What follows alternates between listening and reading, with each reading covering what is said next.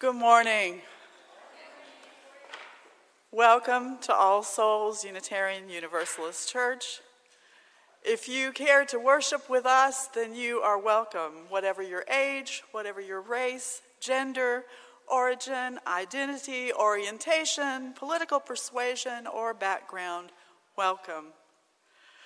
We are an intentionally diverse community, united not by belief in one creed, but by a covenant to support each other on our spiritual journeys and to work together for a better world.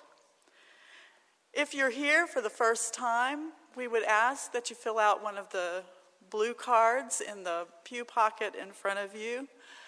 Uh, we, we would like to know how you find, found us and um, how you came to be here. And we hope that you will stay after the service and join us for um, coffee and conversation. There's also a bake sale today benefiting um, our O P A, which is Operation Playground Awesome, which is um, building a, uh, working on building us a new playground since our the one we have now is original to the building from the eighties. And it has served us well, and we are grateful to the people who built it, and it's time for a new era. So please eat cookies, have fun, stay, hang out, talk to each other, and enjoy the bake sale. Membership in this church is open to anyone who affirms uh, the principles and purposes of Unitarian Universalism. Uh, those are available on a little gray card out in the foyer, and you're also welcome to talk to Ron Thurston, who is our membership chair, to the Reverend Barbara Jarrell, who is our minister, and would usually be here in this place on most Sundays, so I encourage you to come back and hear her. Um, and uh, we will can talk to you more about membership. We do have once a month a newcomer information session. I believe the next one of those is on the thirteenth of October after church, so... Um, and meanwhile, we are doing right now, and, and I saw a lot of you there this morning, and on this rainy morning, I really appreciate it, but we are doing adult religious education right now on kind of the history of our faith and our faith today, and, and articulating our faith. So if um, it, we encourage you to drop in on that if you haven't already. And I told you about the bake sale. Also, our big fundraiser of the year, our annual gala, Melissa Gibson was out front this morning, and she'll be out again after the service with invitations to that. And I believe we have raffle tickets now also. That no, we don't. Okay.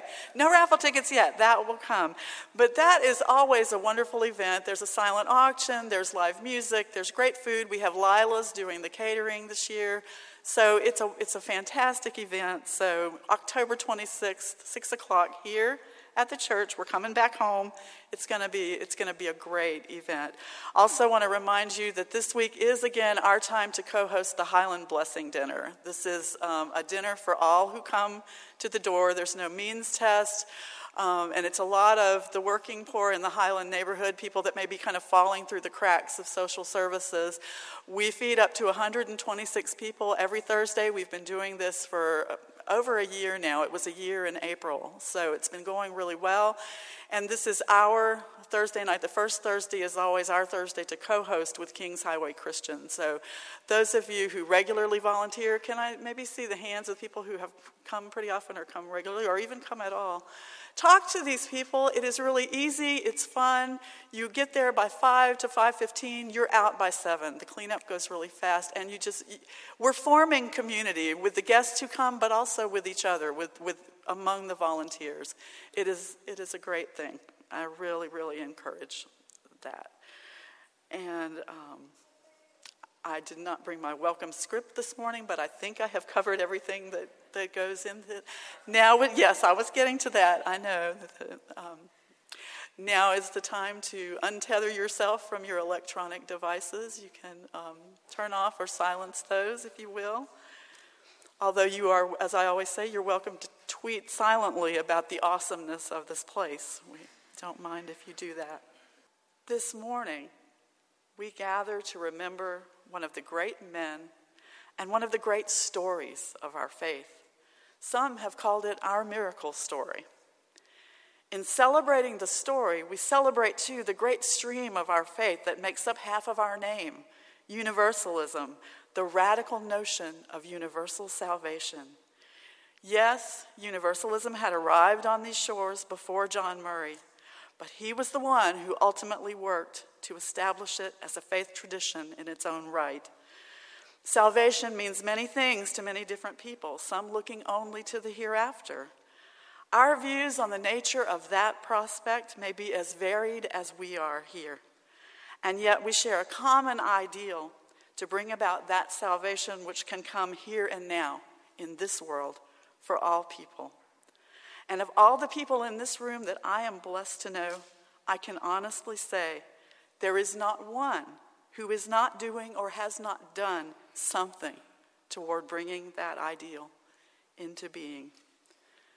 If I can have my bolts join me, our bearers of light and tradition this morning are Gretchen Upton and Sam First.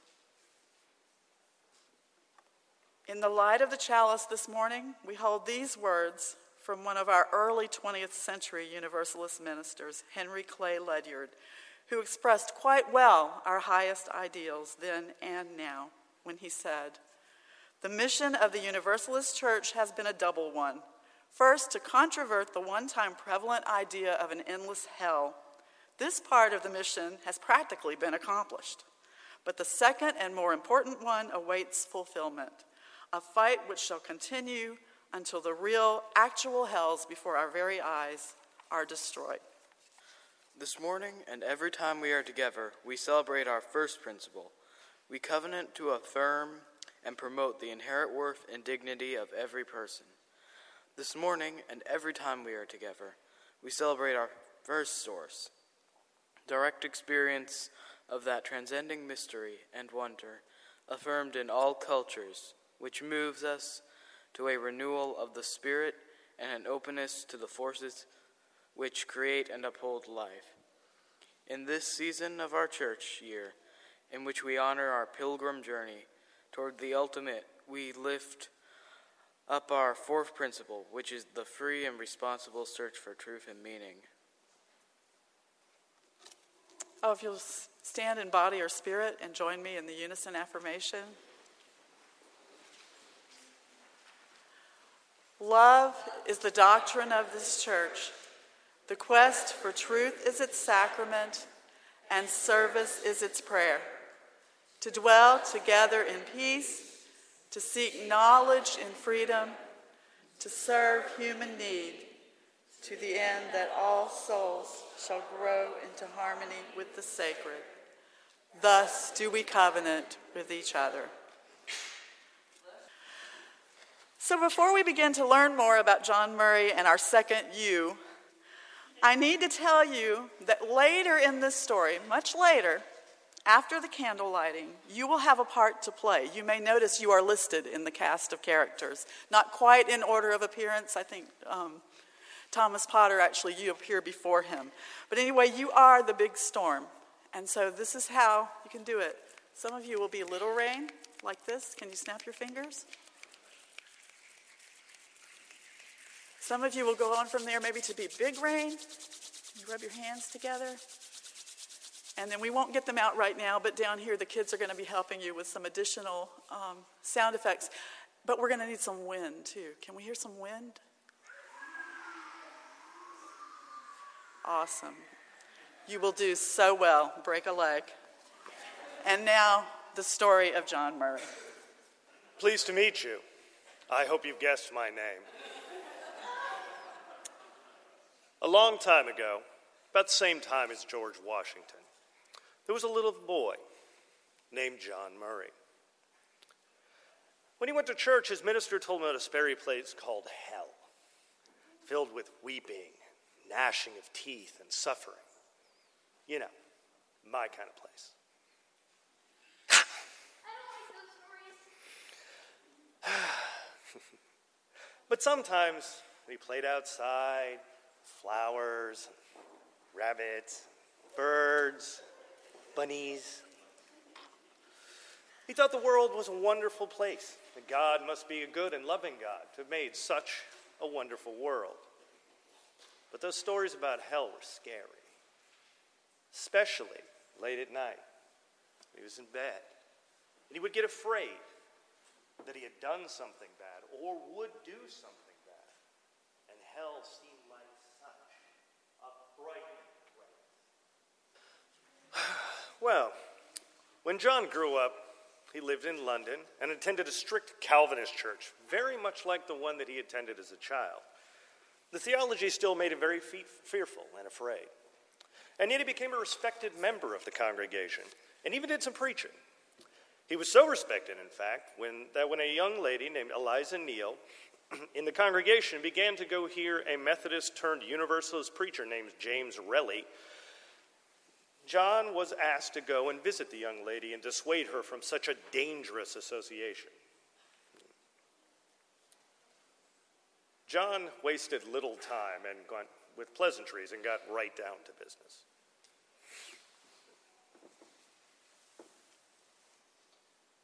He that believeth not shall be damned. And pray, sir, what is the unbeliever damned for not believing? Why, for not believing in Jesus Christ, to be sure. Do you mean to say that unbelievers are damned for not believing there was such a person as Jesus Christ? No, I do not. A man may believe there was such a person and yet be damned. What then, sir, must he believe in order to not be damned? Why, he must believe that Jesus Christ is a complete Savior. Well, sir, is Jesus Christ the Savior of any unbelievers? No, ma'am. Well, why then should any unbeliever believe that Jesus Christ is his Savior if he's not his Savior? I say he is not the Savior of anyone until he believes. Well then, if Jesus be not the Savior of the unbeliever until he believes, the unbeliever is called upon to believe a lie. It appears to me, sir, that Jesus is the complete Savior of unbelievers, and that unbelievers are called upon to believe the truth, and that by believing they are saved from all those dreadful fears which are consequent upon a state of conscious condemnation. No, no, madam, you are dreadful. I trust not fatally misled. Jesus never was, nor ever will be, the Savior of any unbeliever. Do you believe that Jesus is your Savior, sir? I hope he is. And were you always a believer, sir? No, ma'am. So, you were once an unbeliever. That is, you once believed that Jesus Christ was not your Savior. Now, if, as you say, he never was, nor ever will be, the Savior of any unbeliever, then as you were once an unbeliever, he never can be your Savior. Well, would you look at the time? I, I have another appointment.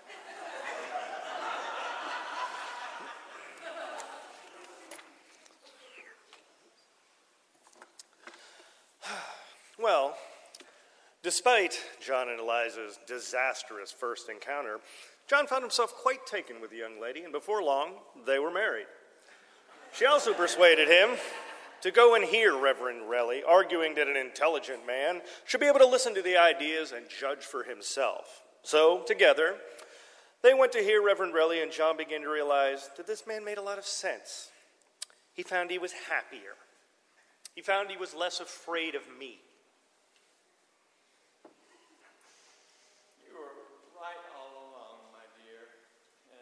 So is Reverend Relly. I do believe that God loves everyone in the whole world.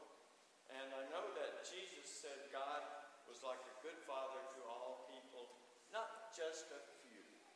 Well, this is the right church for us, John. And it's the right church for you. You should be a universalist preacher.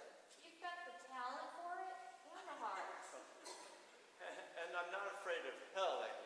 Wait, what?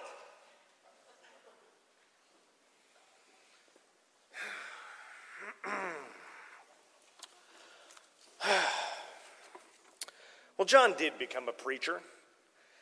And he preached to people the universalist message of God who loves and cares for everyone. And God that people need not fear. I tell you, my good people, that our God loves us. We are made in God's image. Why would he sacrifice us to the fire? If Jesus came to be a Savior for one, he came to be a Savior for all. We need only love one another as he has loved us, and we need not live in fear. Oh, John and Eliza also had a baby. Then something very sad happened. John's wife and baby got very sick and died.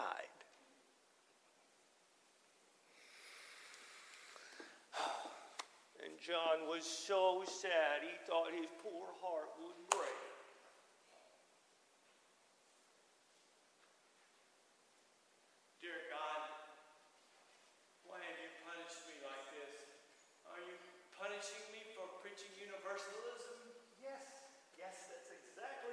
Doing. And at this time in England, a man who couldn't pay his debts went to jail.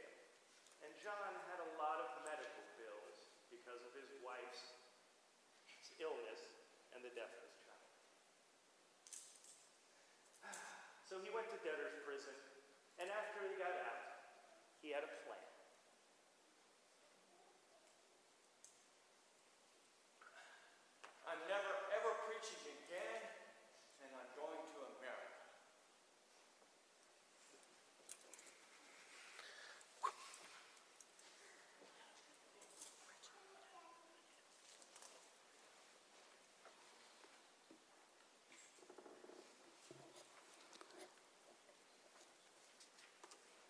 As we pause in our story, let's take time to enter the spirit of prayer.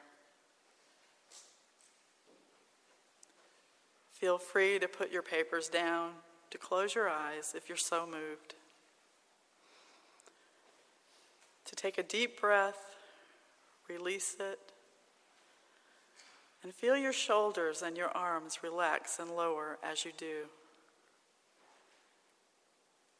Continue to breathe deeply, letting go again with each exhalation.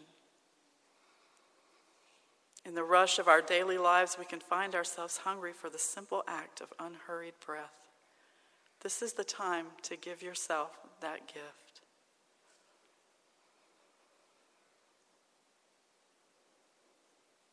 Source and spirit of all life, we have each known some measure of darkness and sorrow. Some of us to the point we are sure we cannot bear it, and yet at the foundation of our faith lies the bedrock of universalism. That no sadness, no sorrow, no sin of our own or another can separate us from that power of ceaseless love in which we live and move and have our being. For that, we are grateful and wish to live in that gratitude. We pray to see the face of that love, your face, in those with whom we might be quick to anger, to judgment, or to mere dismissal. We pray to be the face of that love for each other and for anyone who may suffer under the illusion that your face is not for them to see. Help us to live each day in the spirit of truly bringing all souls into harmony with the sacred. This we hold in our hearts as we enter the silence. So John did go to America. And his ship was almost to New York when a great storm came up.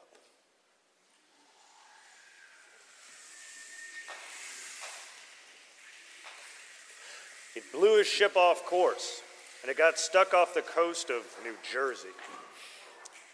Now, the ship was stuck in the sand, and the only way to get unstuck was simply to wait for the wind to change. With some time on his hands, John Murray went ashore looking for food and water. Now, this next part is very strange, but it's all true. In that New Jersey town lived a man named Thomas Potter.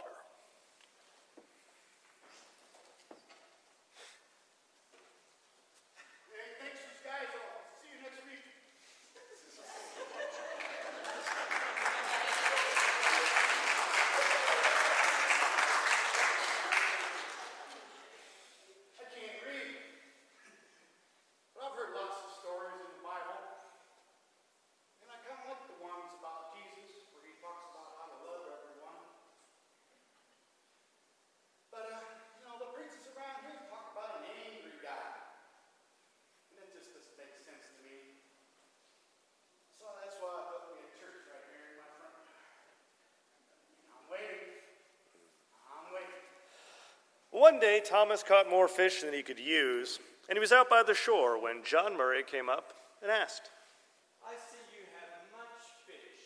We are stranded and have run out of supplies. Could I buy some fish and water from you?" "Well, I get the fish and water for free, so why should I take your money? I would like one thing, though." "What's that?" "Your company. Would you come to dinner and be a guest at my table tonight?" Well, John Murray agreed, and they had a fine dinner and long night of interesting conversation. And later, after dinner, Thomas told John about his church. "I'm looking for a minister who can tell people about a good and loving God. And I think that you are just the preacher I want to hear." "No, no, I'm not a preacher." "Are you sure? You look like a preacher. You have a kind face. I think you might be the one." "I once was a preacher, but that's all in the past." "Please, please, please preach at my church this Sunday. Don't disappoint me when I've waited this long." "I can't do that. I have to get to my new job in New York, and as soon as the wind changes and our ship can leave." "Well, I'm sorry, the wind is never going to change until you preach at my church. How about this Sunday?" "All right, all right. If the wind does not change and my ship is still here, I'll do it." Well, the wind did not change. So John Murray preached a sermon about a forgiving and a loving God.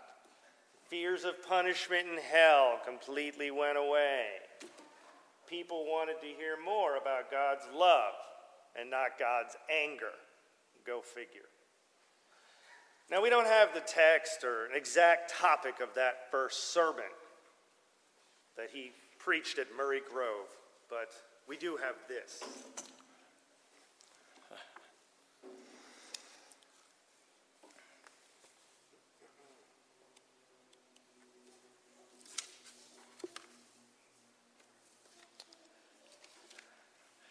"Go out into the highways and the byways.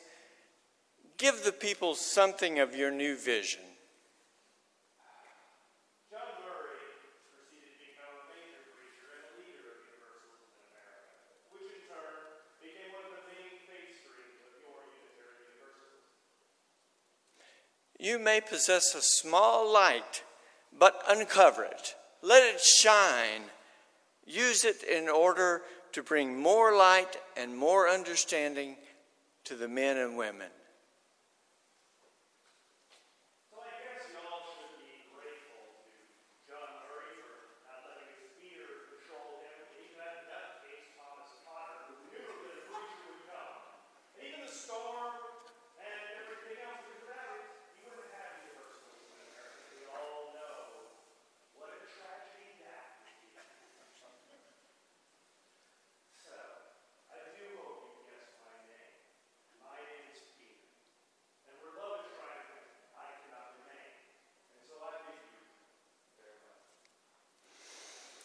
"Give them not hell, but hope and understanding. Preach the kindness and the everlasting love of God."